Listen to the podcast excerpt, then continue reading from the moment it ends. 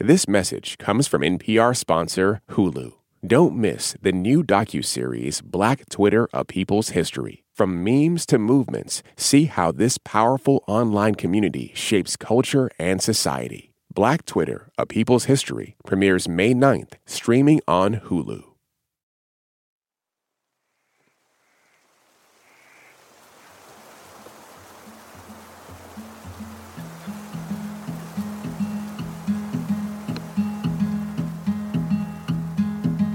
Eight times in my life, I've run into grizzlies. This is Richard Manning talking to us from Montana. He's a journalist. He's also the author of Against the Grain How Agriculture Has Hijacked Civilization. And back in 1996, he was working on a book about the business of agriculture. In the process of reporting that book, he decided he needed to go to the mecca of America's corn industry to meet its king. So I got on the train in Montana and rode the, the Empire Builder. A train that took him east, all the way through North Dakota, Minnesota, Wisconsin, and eventually to a little town called Decatur. Decatur, Decatur, Illinois. which was ground zero, ADM's headquarters. ADM stands for Archer Daniels Midland. They were one of the biggest farming businesses in the U.S. at that time. And Richard was hunting for an interview with their CEO. So he gets off the train. Checked into a motel and put in a call. I said, Hey, I want to talk to Dwayne Andreas. And I got a secretary. You may have never heard of him, but in the 1970s, Dwayne Andreas was one of the biggest names in the US. He was a politically connected CEO of one of the country's biggest companies. He was friends with American presidents and world leaders, and he rarely did interviews. He was mysterious and probably wanted to keep it that way. You know, he didn't have to talk. He had a PR department. They were doing these wonderful ads, and that's all he wanted people to see. He didn't want the curtain pulled aside. There's no reason he'd talk to me. None. So Richard goes out to get some dinner, and honestly, at this point, he thinks he has zero chance of getting a call back. I had almost no hope of meeting Dwayne Andreas. Got back to my motel room, and there's a phone message. This is a message for Richard Manning. Please call back to Archer Daniel Midland at 217. There's no recording, but here's how he remembers it. Call back the number. And I said, This is Richard Manning returning this your call. And I got a secretary, of course, and said, Just a moment. Richard thought he was just going to get a spokesperson, and if he was lucky, maybe he would get Martin Andreas, the brother of Dwayne Andreas, who would then offer no comment, and then Richard would hang up and do another night or two in Illinois before heading back to Montana. But then, A few seconds later, voice comes on the line. Hello? This kind of gruff voice. He says, Manning, this is Andreas. I said, Oh, Martin Andreas, thank you. No, this is Dwayne Andreas. Wow. You probably had no expectation of that being the voice on the other side of the phone, given how elusive he was. I was floored. I was absolutely floored. Richard had just gotten an invite from Dwayne Andreas himself to come visit the ADM offices. So he gets in his car and drives there and sees a regular old office building. Looked kind of like 1950s Soviet bloc architecture. When he walks in, it doesn't get any flashier. Right away, he notices something. There was at the front door, I think, a statue of Ronald Reagan. The company was also fond of quoting John F. Kennedy in its public materials. You know, ask not what your country can do for you. Andreas worked with politicians from both sides of the aisle as long as it benefited ADM. And then there was his appearance. Nothing spectacular. He was ordinarily dressed like a Lutheran minister with a, I think, a blazer or something on. He reminded me of an Irish bartender in some ways. But when Andreas started talking, Richard saw the businessman come out. Very blunt, very direct, and, and kind of pugnacious, right out front. And, and right away, it's the, this is the kind of source I like, you know, because I don't care if I disagree with anything he says. It's not the point. The point is he's going to be blunt with me. It wasn't like frisking a seal. Frisking a seal. He didn't beat around the bush in the slightest in the interview. Richard couldn't believe that he was sitting there jotting down notes while Dwayne Andreas spoke openly and bluntly about the business of agriculture and politics. Because, as Richard told us, Andreas was the one guy. He was at the very pinnacle, he was the top person, one person at the top of the pyramid of industrial agriculture. So I could look at this whole system that was on the ground through the entire midsection of the country.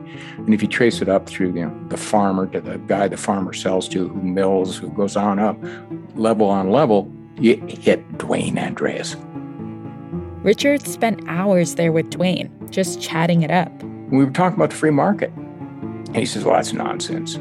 There's no such thing as free market in agriculture. No free market in agriculture. Dwayne Andreas used that philosophy to make ADM a multi billion dollar corporation. And this didn't just come through selling corn to make popcorn or corn on the cob. He helped devise a scheme to make corn into sugar, a plan that would earn ADM billions and change the way everyone eats around the world. But Dwayne Andreas wasn't reinventing the wheel. He was the next step in a 400 year process that took sugar from a rare delicacy for the wealthy to a part of our everyday lives, our culture, and our bodies. A process that began on the brutal sugar plantations of Haiti and was eventually marketed to everyone, confronting us all with an impossible moral dilemma. In this episode of Throughline from NPR, we're going to jump through time and space to visit the people who schemed and those who suffered to bring us sweetness.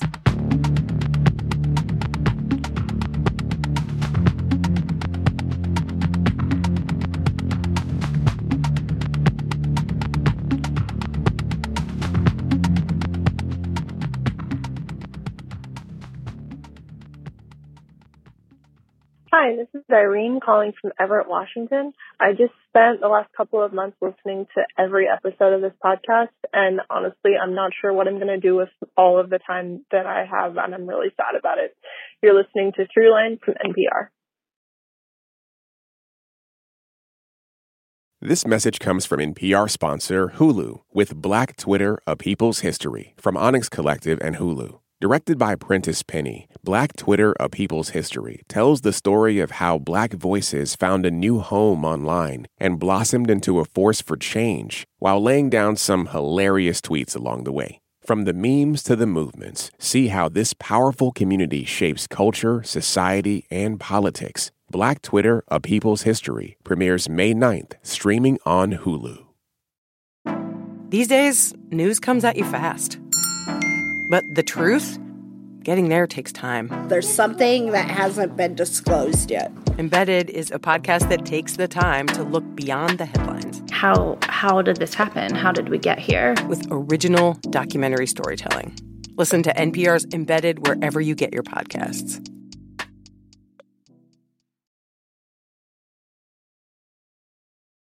Part 1: The Circular Trade. Okay, Okay.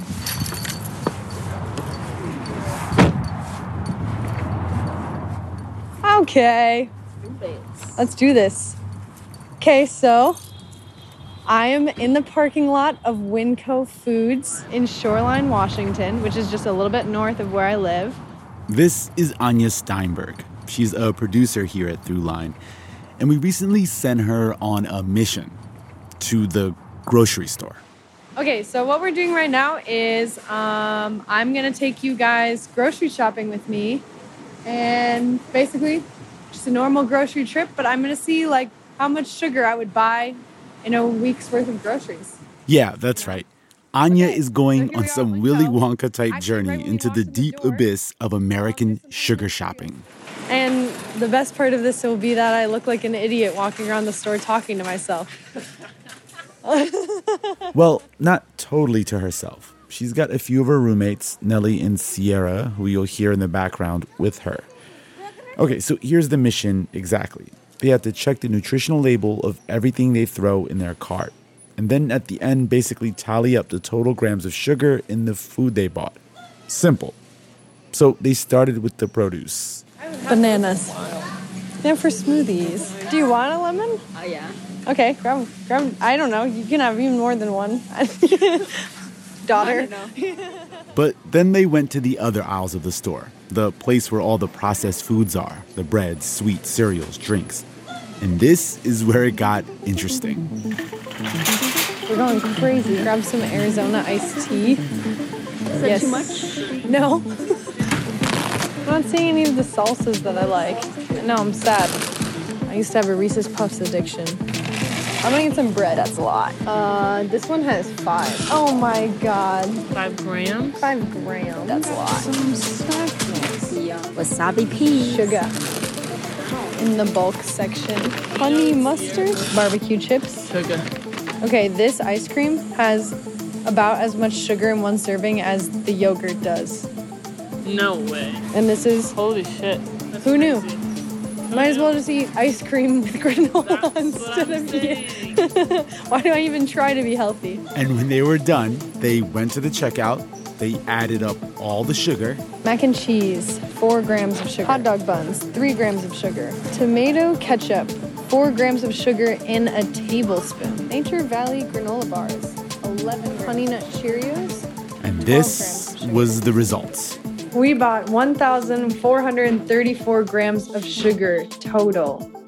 Um, and that's a week's worth of groceries. For Anya and her roommates, this works out to about 71 grams of sugar per person per day. That's about the average for most Americans. But it's also nearly triple the number the American Heart Association recommends.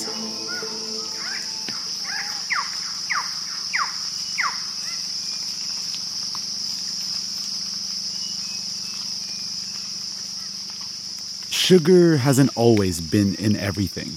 In fact, for most of human history, most people only really had a few options to sweeten food, things like honey or dates. But once sugar started spreading, it went fast. Sugarcane was first cultivated in New Guinea and Southeast Asia thousands of years ago. Then it made it to South Asia and the Middle East. And by the Middle Ages, in Baghdad, one of the biggest, wealthiest cities in the world, there was a legit cookbook containing recipes that use sugar. There's a saffron rice cream, actually, that sounds incredible. Eventually, sugar reached Europe and West Africa. But this was not for the average person. Sugar was for the rich. A status symbol, very, very wealthy people's stuff. This is Elizabeth Abbott, I'm a writer and an historian. And she wrote a book called Sugar, A Bittersweet History. Elizabeth says that sugar was used by rich people to flex, to show off their wealth. For example, you might have a feast and all the cutlery and all the dishes would be made out of sugar. Wow. And then when you were finished the, the food, you would eat the plate and eat eat the, the cutlery. You might have a life-size statue of an elephant or a forest or a castle made of sugar. People were willing to pay anything for it, especially in Europe. They craved it, and there was a demand for it. And that demand, of course, was welcomed and, and exploited by producers of sugar, sugarcane or would be producers of sugar sugarcane. Sugarcane grows best in warm tropical climates, so European traders needed to go to Africa or Asia to get it. In the 14 and 1500s, Portuguese traders tried to establish their own sugar plantations on islands off the coast of West Africa. And when the Europeans began to colonize the Americas, they brought their sugar plantations with them. And this triggered one of the darkest chapters in human history.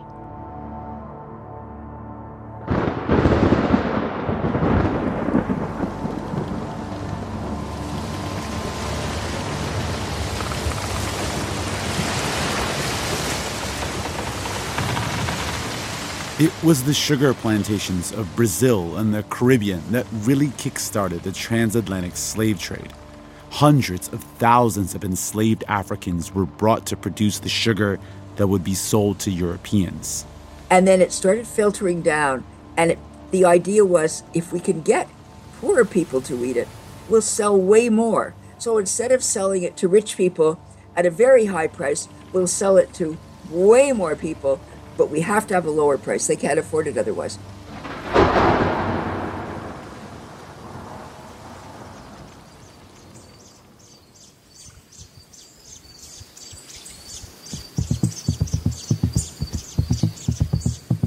It was that desire to sell more sugar faster in the European market that started the process which leads to our worldwide cultural addiction to sweetness. Because it's in the 1700s, in the Americas, where sugar became an internationally traded commodity, more and more available to more and more people. In fact, at one point in the early 1700s, nearly half of the world's sugar was produced by enslaved Africans on one island in the Caribbean. Planters in Saint-Domingue, which is colonial Haiti, they are able to develop algorithmic formula that says that it is cheaper to work an enslaved African to death within 7 years than to invest in purchasing a fresh saltwater African from Africa. This is Natalie Frederick Pierre. I am an assistant professor of African diaspora history at Howard University. Natalie's specialty is Haiti in the 1700s. She says that sugar plantations on the island are where early forms of modern industrial agriculture were born. Sugarcane was planted, harvested, and processed on these massive plantations where life for the enslaved was brutal. Part of the reason their lifespans were so short was because of the hectic and frenetic pace of processing sugarcane into sugar. Sugar is a very difficult crop. It's known as the thirsty crop, and it's very demanding. In Haiti, on the western half of Hispaniola, it began with clearing the land. It's one of the largest Caribbean islands, but it's also very mountainous. So we just need to imagine the labor it took for enslaved African people to clear mountainous land, to create pathways for these mega plantations to be created. It was all on the backs of slaves. They had to work until they, they literally couldn't anymore. Enslaved people are waking up before dawn, so this is anywhere between 3:30 a.m. latest 6 a.m. You're up, you're on the fields. They had to work from, you know, before sunup to after sundown.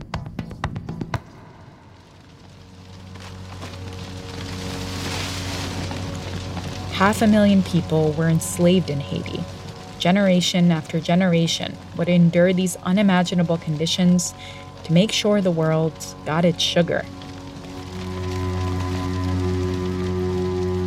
It was hot. It wasn't just the weather, there was so much burning.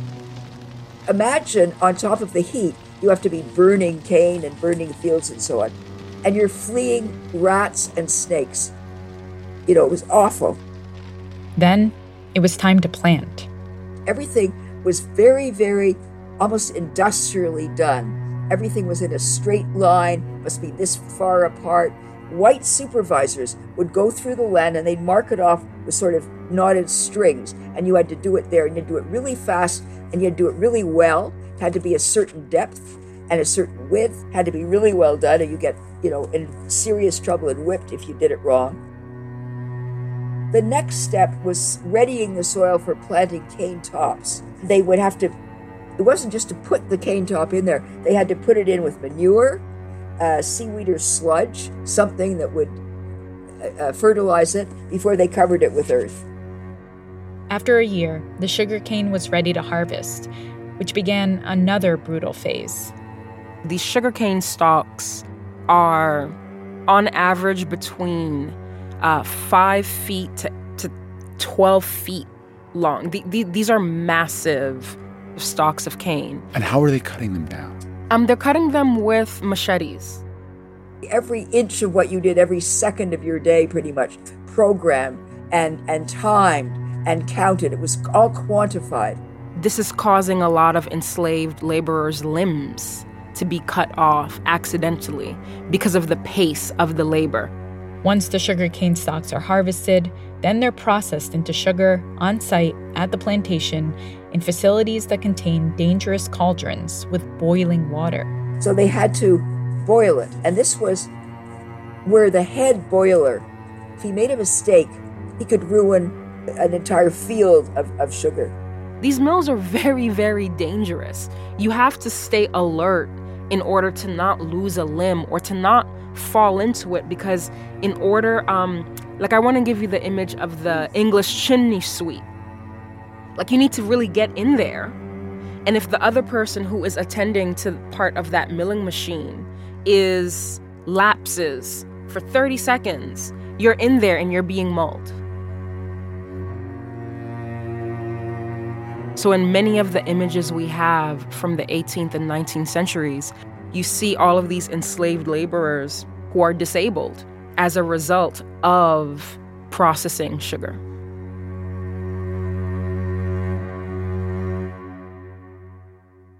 On large plantations, the cutting, milling, boiling, distilling cycle went on day and night for five months. So if you had different fields being planted at different times, it, it, it never stopped. It was said by a sugar scholar, um, Sidney Mintz, to be probably the first, you know, assembly line in history.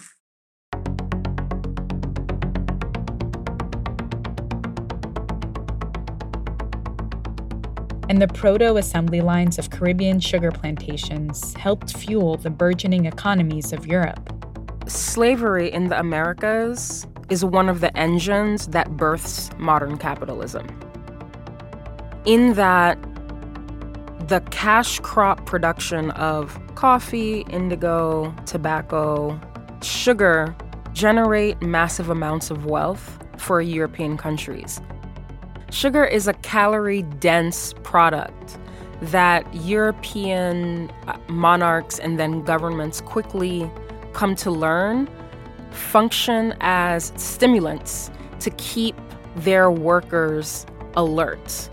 The industrial revolution meant that people were they were working 12, 14, 16 hours away from home. They couldn't. They physically couldn't do it if they didn't have, you know, sustaining food. The calorie denseness of sugar surpasses something like cabbage, which was a staple of the European diet before this cash crop um, emerges. Some historians have argued that sugar enables the Industrial Revolution in Europe. And it's this circular trade. It's all linked to each other, and it's generating massive profits.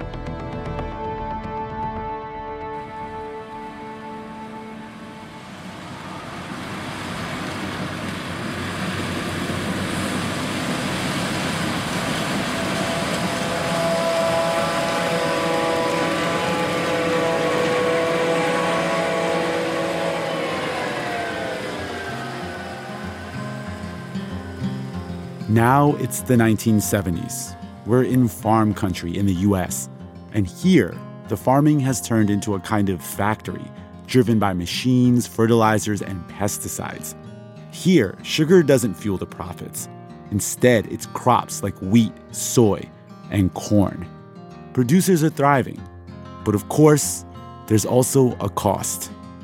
And it's done by factory farming, which means that you strip the ground down to zero.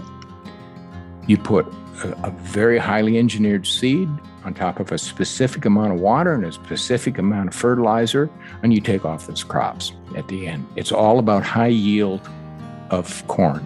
Since World War II, farmers had increasingly relied on big corporations to sell at the scale they needed to. Companies like Archer Daniels Midland, aka ADM, run by Dwayne Andreas. It was also beginning to be the era of contract farming, where people like ADM would go to farmers and say, Here's a contract. Here's exactly how you will grow the wheat. Here's how much fertilizer you will apply to it. Here's the price we will pay you in the fall when you when you produce it. So they are essentially robots. And that area of industrial agriculture was the habitat for ADM that they could then exploit that because they had control, they had regularity, they had predictability, and they had uniformity. And they had corn. It was corn that you can keep forever in a bin and grind up and sell as, as a bunch of different products in processed food. Dwayne Andreas was basically a corn dealer. He had intimately come to know it for 20 or 30 years and learned how to play that game perfectly. Coming up, Dwayne Andreas plays the game and wins.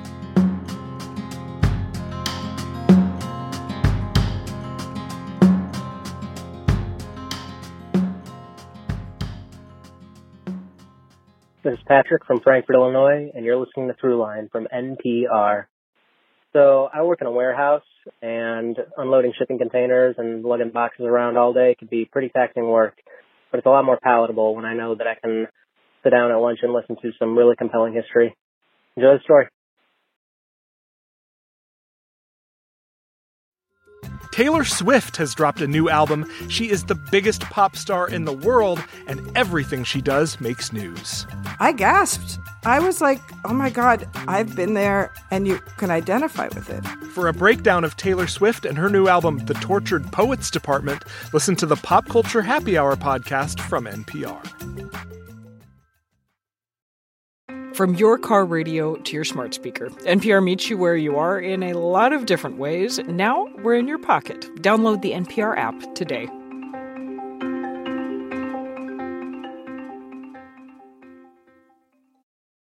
On Wildcard, the new podcast from NPR, you'll hear people like comedian Jenny Slate reflect on their lives. What is something you think about very differently today than you did 10 years ago?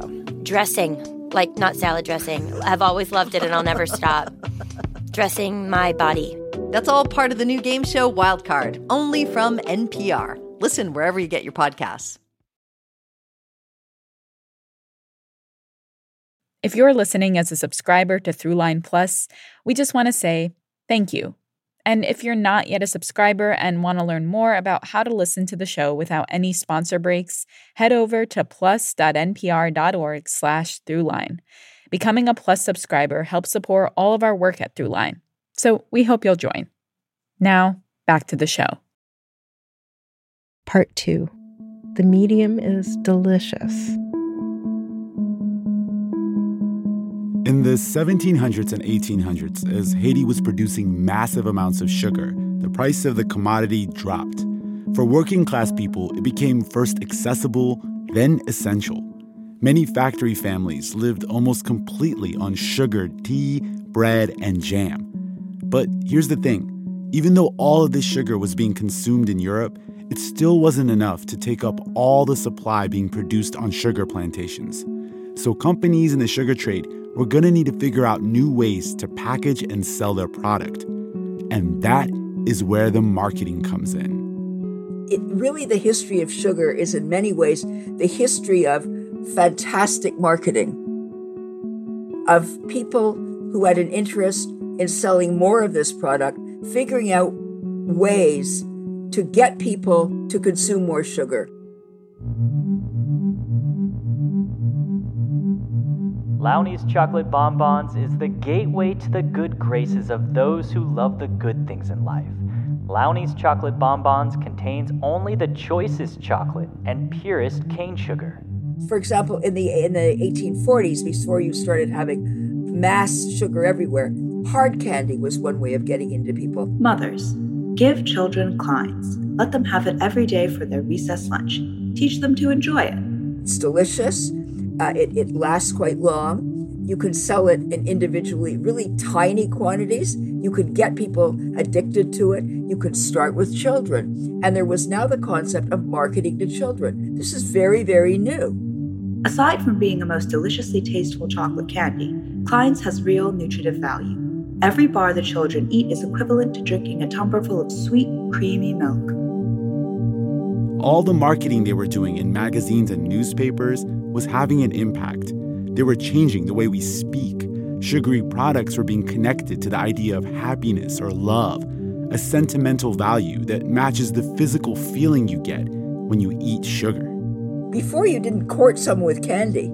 You courted them with brushing your teeth, maybe, and washing your hands, and being nice, and maybe memorizing some poetry. Now you would bring them something, some chocolates, and in a box. I mean, my God, you were absolutely irresistible. Tell her now, tell her often. Love does not live by calendars alone. Give Whitman's chocolates. It's the thoughtful thing to do. Look what you call people sweetheart, sugar, honey. we, we call people that because that means we like them, right? You don't you don't say, I wonder what he means by sweetheart. You know, he doesn't mean you you piece of shit, right? He means something wonderful.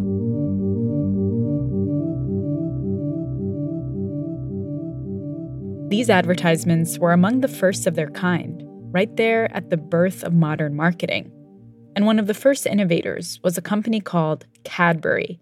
Yeah, that Cadbury, Cadbury Eggs. It was first established in 1824 by John Cadbury in Birmingham, England. He began by selling tea, coffee, and hot chocolate from a small store. But over time, Cadbury grew into a multinational corporation that sold all kinds of sugar filled products, from Easter eggs to milk chocolate bars. And almost from the beginning, Cadbury understood that the way a product was presented and marketed was essential. How about the box of chocolates?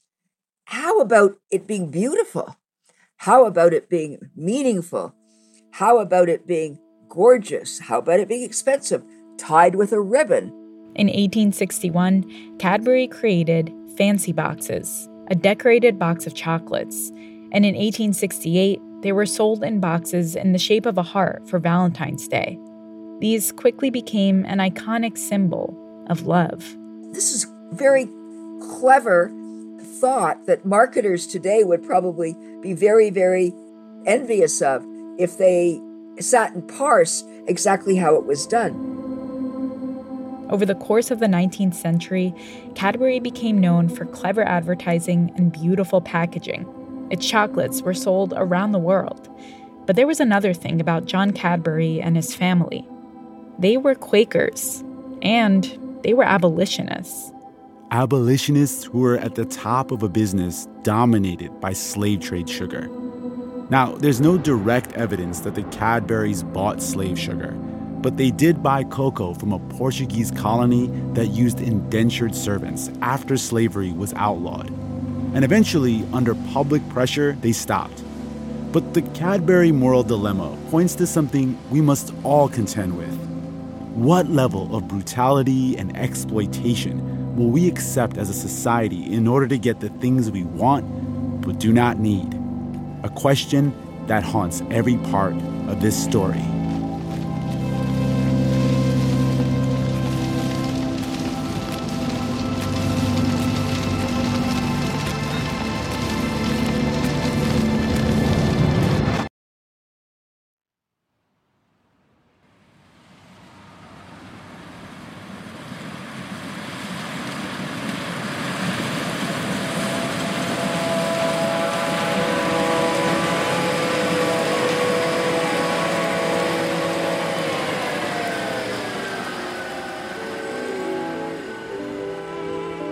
The nation's meat market and breadbasket. Five of the plain states are part of the Corn Belt. Farming's gotten a lot more complicated since I was a boy. We're sure more mechanized now. This is from an educational video made by Coronet Films in the 1970s that was shown to kids in some schools around the country. And those decisions we used to make by experience or the almanac or just feelings in our bones well, now we make some of them with the help of college professors and computers. By the late 1970s, the farming industry in the US had become a huge, complex system, and the federal government was underwriting most of it by providing subsidies. Subsidies are basically sums of money granted by the government to industries, and this encouraged farmers to produce more and more every year. Because so much of the food you buy has been freeze dried, homogenized, sterilized, emulsified, stabilized, pressurized, and advertised. Subsidies tend to favor large scale operations that grow only one thing. And in the Corn Belt, it was, well, corn. Billions of dollars in subsidies meant American farmers could pump out billions of bushels of corn a year. This transition from local to massive industrial agriculture was one that ADM CEO Dwayne Andreas knew all too well. He grew up in it.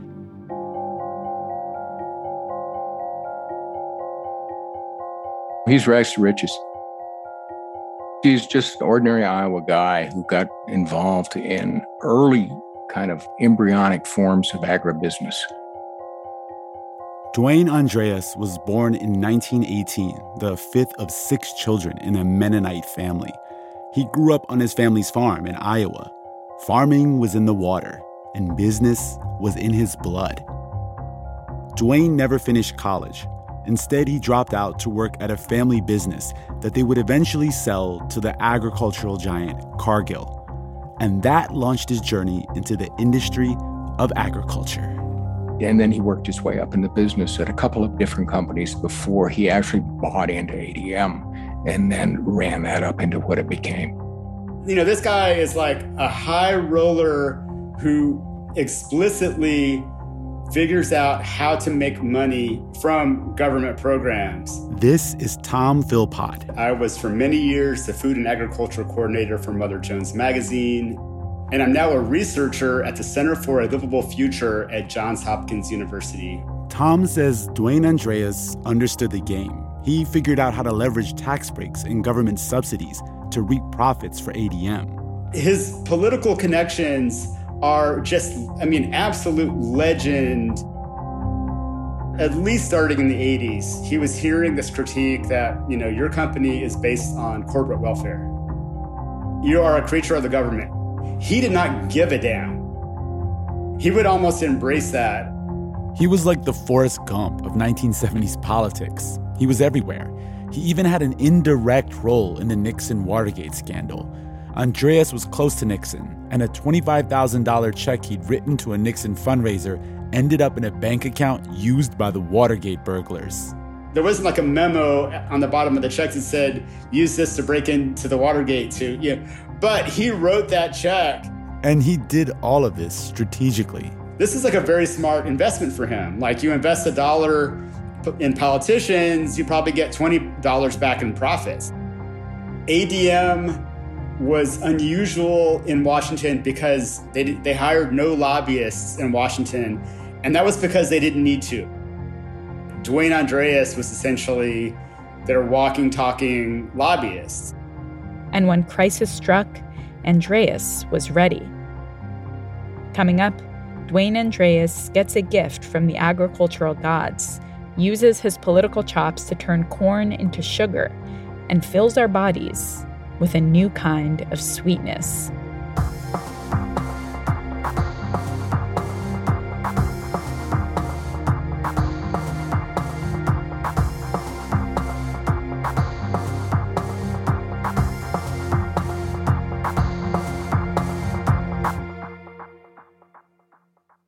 Hi, I'm Thomas House, and I'm calling from my taxonomy lab in Ester, Alaska, and you're listening to Throughline from NPR.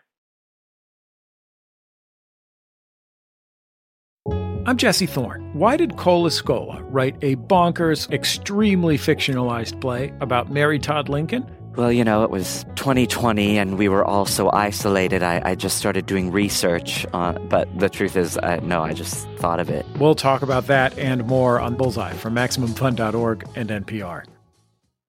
Do you ever wish you could get your stories in three hours rather than three minutes? Or maybe you're sick of doom scrolling, getting your news in bits and pieces.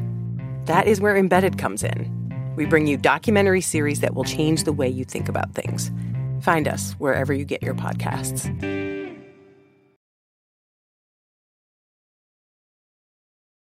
Part 3 The Fifth Century. In the 1970s, the U.S. was shaken by a crisis. Oil prices have been more than doubled by the oil producing nations of the Middle East. Some countries in the Middle East imposed a strict oil embargo, drastically limiting the amount of oil they exported to the U.S. Gas prices shot through the roof. And as we all know, when gas prices rise, American voters get pissed. Uh, I have said uh, to myself and to others that this is a Pearl Harbor again, as far as uh, the United States is concerned, because of the fact that it, it uh, envisions a whole change in our lifestyle, a whole change in, in, in the way this country has been built. Americans were demanding that the U.S. become less reliant on Middle Eastern oil. Many energy planners fear that this reliance could have grave foreign policy and economic problems for us in the years ahead. And that meant the American president, Jimmy Carter, had a problem he needed solved quickly. Luckily for President Carter, where much of America saw crisis, one man saw an opportunity. And so Dwayne Andreas sells Jimmy Carter on this idea of subsidize me to make ethanol. Dwayne Andreas was close with Carter, and he proposed solving the energy crisis with ethanol, a super pure form of alcohol made from corn. Ethanol could be mixed with gasoline and used as fuel, which could help stretch the US's oil supply further. Give me tax breaks for every gallon of ethanol I make, and um, I'll Im- improve energy in- independence. What's Texaco doing in a field of corn? Not growing it. Texaco's making gasohol. It's a mixture of 90% Texaco unleaded gasoline and 10% ethanol made from renewable crops like corn. Gasohol can't replace gasoline. President Carter supported the idea, and for Dwayne Andreas, it was perfect. ADM had a new stream of tax exempt business for another corn product, and Carter could take credit for addressing gas prices. Crisis was an opportunity for Andreas. But at some point, every crisis comes to an end. Gas prices go from the stratosphere down to really cheap again. Um, ethanol no longer makes very much sense when the country's awash in gas. He's got this problem where he's invested in these ethanol factories, but there's not enough demand to really keep them humming. And then Dwayne Andreas comes up with a second, sweeter idea. I can use these same factories that I produce ethanol with to create high fructose corn syrup. High fructose corn syrup. It was originally invented in the 1950s as a sweetener alternative, but it never really got big. By the time Dwayne Andreas stumbled across it, it was a product in search of a use. He just had to figure out how to sell it. So he's got this product and it's a sweetener and it's really, really sweet. But the problem is that it's too expensive. He can't sell it at a price that's competitive with regular old cane sugar. So ADM has to come up with another scheme and pull on more political levers to find a way to make high fructose corn syrup a viable business.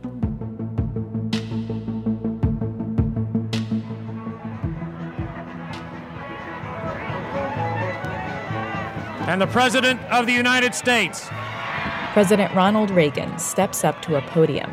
It's a crisp fall day, and he's wearing a long tan coat over his usual suit and tie. At the podium, he's dwarfed by an enormous metal bin behind him, a bin filled to the brim with corn.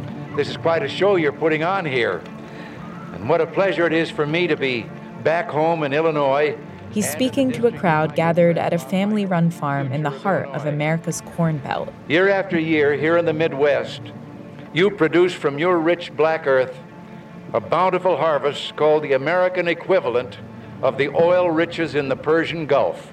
Ronald Reagan defeated Jimmy Carter in 1980 and became president in 1981. His presidential campaign was full of patriotism. It was aimed at the hearts of farmers in America's heartland all across the Midwest. On the campaign trail, he promised to put profit back in farming and put farmers' interest above the world market. In other words, he promised to make America great again. And for Dwayne Andreas, this rhetoric presented another opportunity. Jimmy Carter leaves office in 1980, Ronald Reagan takes over. Um, you know, for most people, that's a big contrast. To Dwayne Andreas, is just a, a political power player. Um, he's just as tight with uh, Ronald Reagan. And so he goes to work with his lobbying to create a quota on sugar. A quota on sugar. Basically, Dwayne Andreas' plan was to promote the idea of putting limits on foreign sugar to protect domestic sugar companies. There's this history of colonialism and slavery in the Caribbean. And with decolonization in the 20th century, there's still these awful sugar plantations that are able to produce sugar really cheap. And this sugar is coming in and sort of overwhelming the American market. Sugar producers in states like Florida are organizing. Like, how can we stop this? And they get a key ally in Dwayne Andreas. He throws his support behind them. Like, Yeah, absolutely. We got to put Florida's sugar farmers first. We got to slow down the importing of foreign sugar. So what the sugar quota does is it says only a certain amount of and a rather small amount of foreign sugar can come into the United States. And once you've hit that quota, imports of sugar are banned. And so that is protecting the domestic sugar industry. But you might be asking, why would Dwayne Andreas do that? Yeah, why would he help the competition in the sweetener market? It's because he's thinking bigger. It turns out that because there's a, this quota in place, it raises the price of sugar because American producers are no longer competing with producers in the Caribbean. And so all they did was make high fructose corn syrup all that more competitive. So the price of sugar rises fairly steeply, and now suddenly high fructose corn syrup is cheaper than conventional sugar. And it's also a liquid. A liquid that could go into pretty much any processed food. And he immediately starts making deals with Coca Cola and other soft drink manufacturers. You've got to try this stuff. It's cheaper, it's blindingly sweet. You know, you only have to use so much of it. If you were Coca Cola, you didn't care if it was cane sugar or high fructose corn syrup. You didn't care as long as you sold a can of Coke to somebody. So it just became cheaper. And then slowly, other industries start to um, to find uses for it. It goes into baked goods. TV dinner makers. It just, you know, takes this market by storm. And what about the sugar industry? Did they realize they were being duped? I think the sugar industry was none too pleased with this development, but they, you know, they they made their deal with the devil and they lived with it. The strategy works. Within a few years, high fructose corn syrup captures the sweetener market. It doubled in use by 1985 the American diet was transformed, and sweetness would never be the same.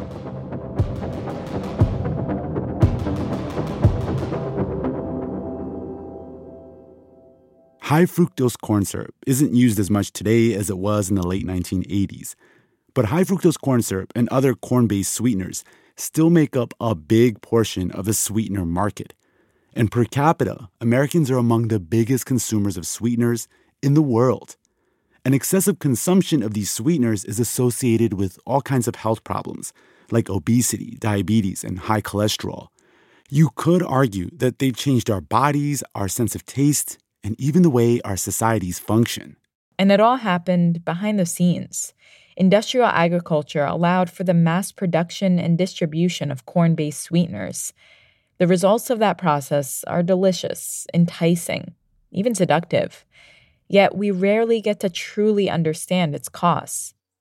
And this was the case even back in the 1700s, when the world began its love affair with sugar. While Europeans were chugging their sugar filled coffee and tea, people on the other side of the world in Haiti were suffering and dying to produce it.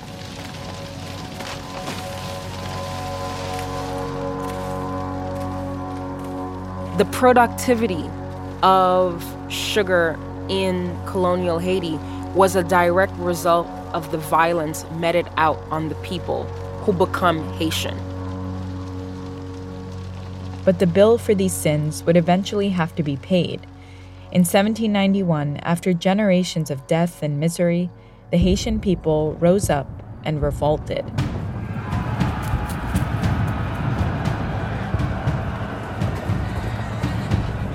I think there's a direct correlation between that type of violence and the success of the Haitian Revolution. The lived memory of that type of experience. It created one choice liberty or death.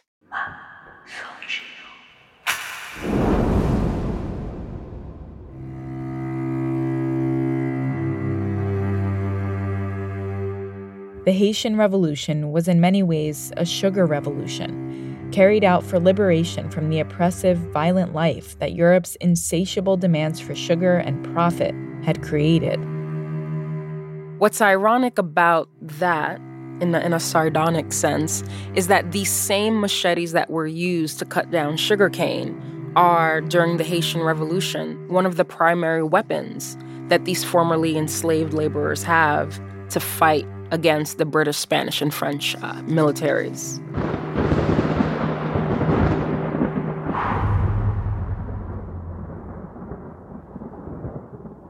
The Haitian Revolution was the first of its kind in the Western Hemisphere. It shocked the Western world. This thing, sugar, that provided easy calories and enjoyment, was the source of such human misery. It was a moral contradiction that people had to grapple with. This grappling is one of the most fascinating part of Enlightenment text.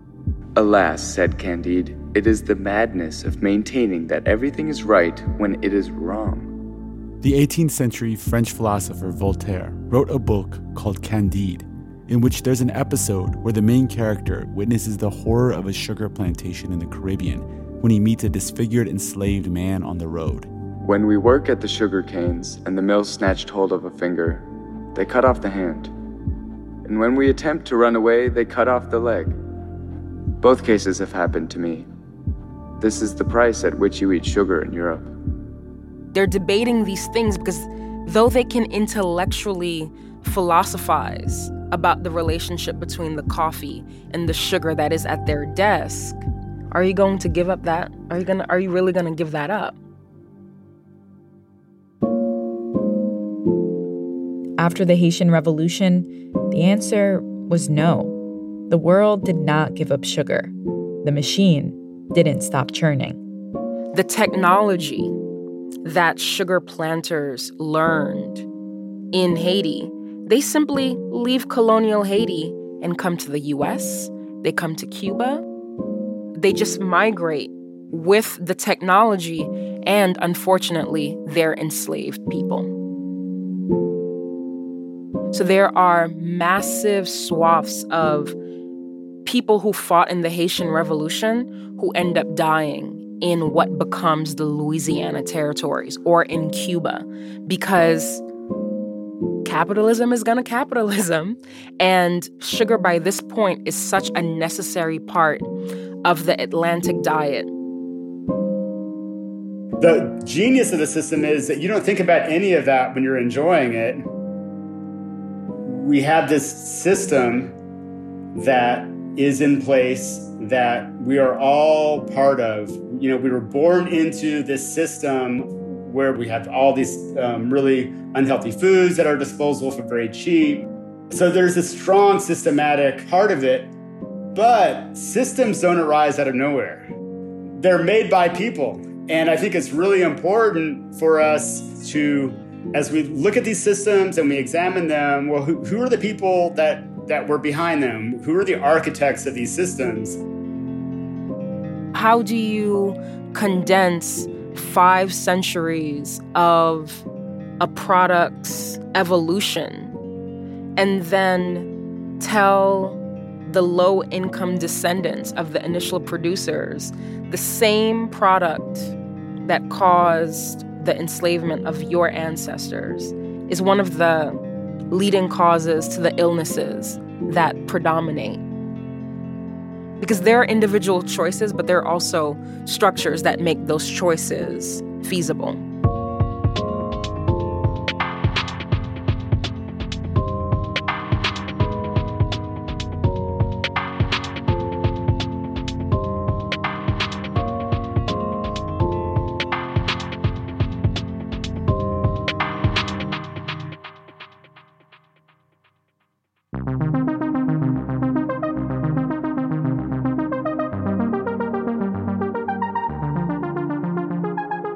That's it for this week's show. I'm Ramtin Arablouei. I'm Rand Abdel Fattah, and you've been listening to Throughline from NPR. This episode was produced by me. And me, and Lawrence Wu, Julie Kane, Anya Steinberg, Yolanda Sanguin, Casey Miner, Christina Kim, Devin Katayama, Sanjukta Poddar, Olivia Chilcote. Thank you to Thames TV for archival tape and to Tamar Charney, Micah Ratner, Sierra Takushi, Nellie Joslin, Lane Kaplan Levinson, and Anya Grundmann. And special thanks to our voice actors Steve Moore, Bergen Hoff, Olivia Chilcote, and Devin Katayama. This episode was mixed by Alex Drewenskus. Music for this episode was composed by Ramtin and his band Drop Electric, which includes Anya Mizani, Navid Marvi, Sho Fujiwara. And finally, if you have an idea or like something you heard on the show, please write us at throughline at npr.org or hit us up on Twitter at throughlinenpr. Thanks for listening.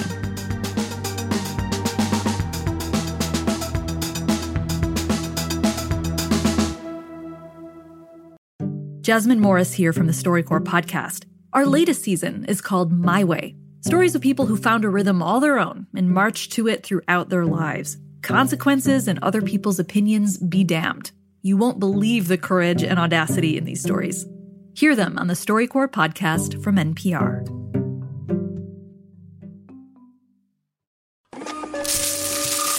If you're a business owner, you know these sounds mean sales. And from the sound of it, your business is growing. Whether you're fulfilling orders from your home office or warehouse, Stamps.com helps you stress less about mailing and shipping and spend more time doing what you love most. Listening to ASMR. I mean, growing your business. But as you grow, so does the need for efficiency. Stamps.com simplifies your shipping and mailing process. Import orders from wherever you sell online. Find the lowest rates with the fastest delivery times. Instantly deliver tracking updates to your customers. And buy shipping and mailing supplies when you run low. Save time and money on mailing and shipping. Get started at stamps.com today with code PROGRAM for a four week trial, free postage, and a digital scale.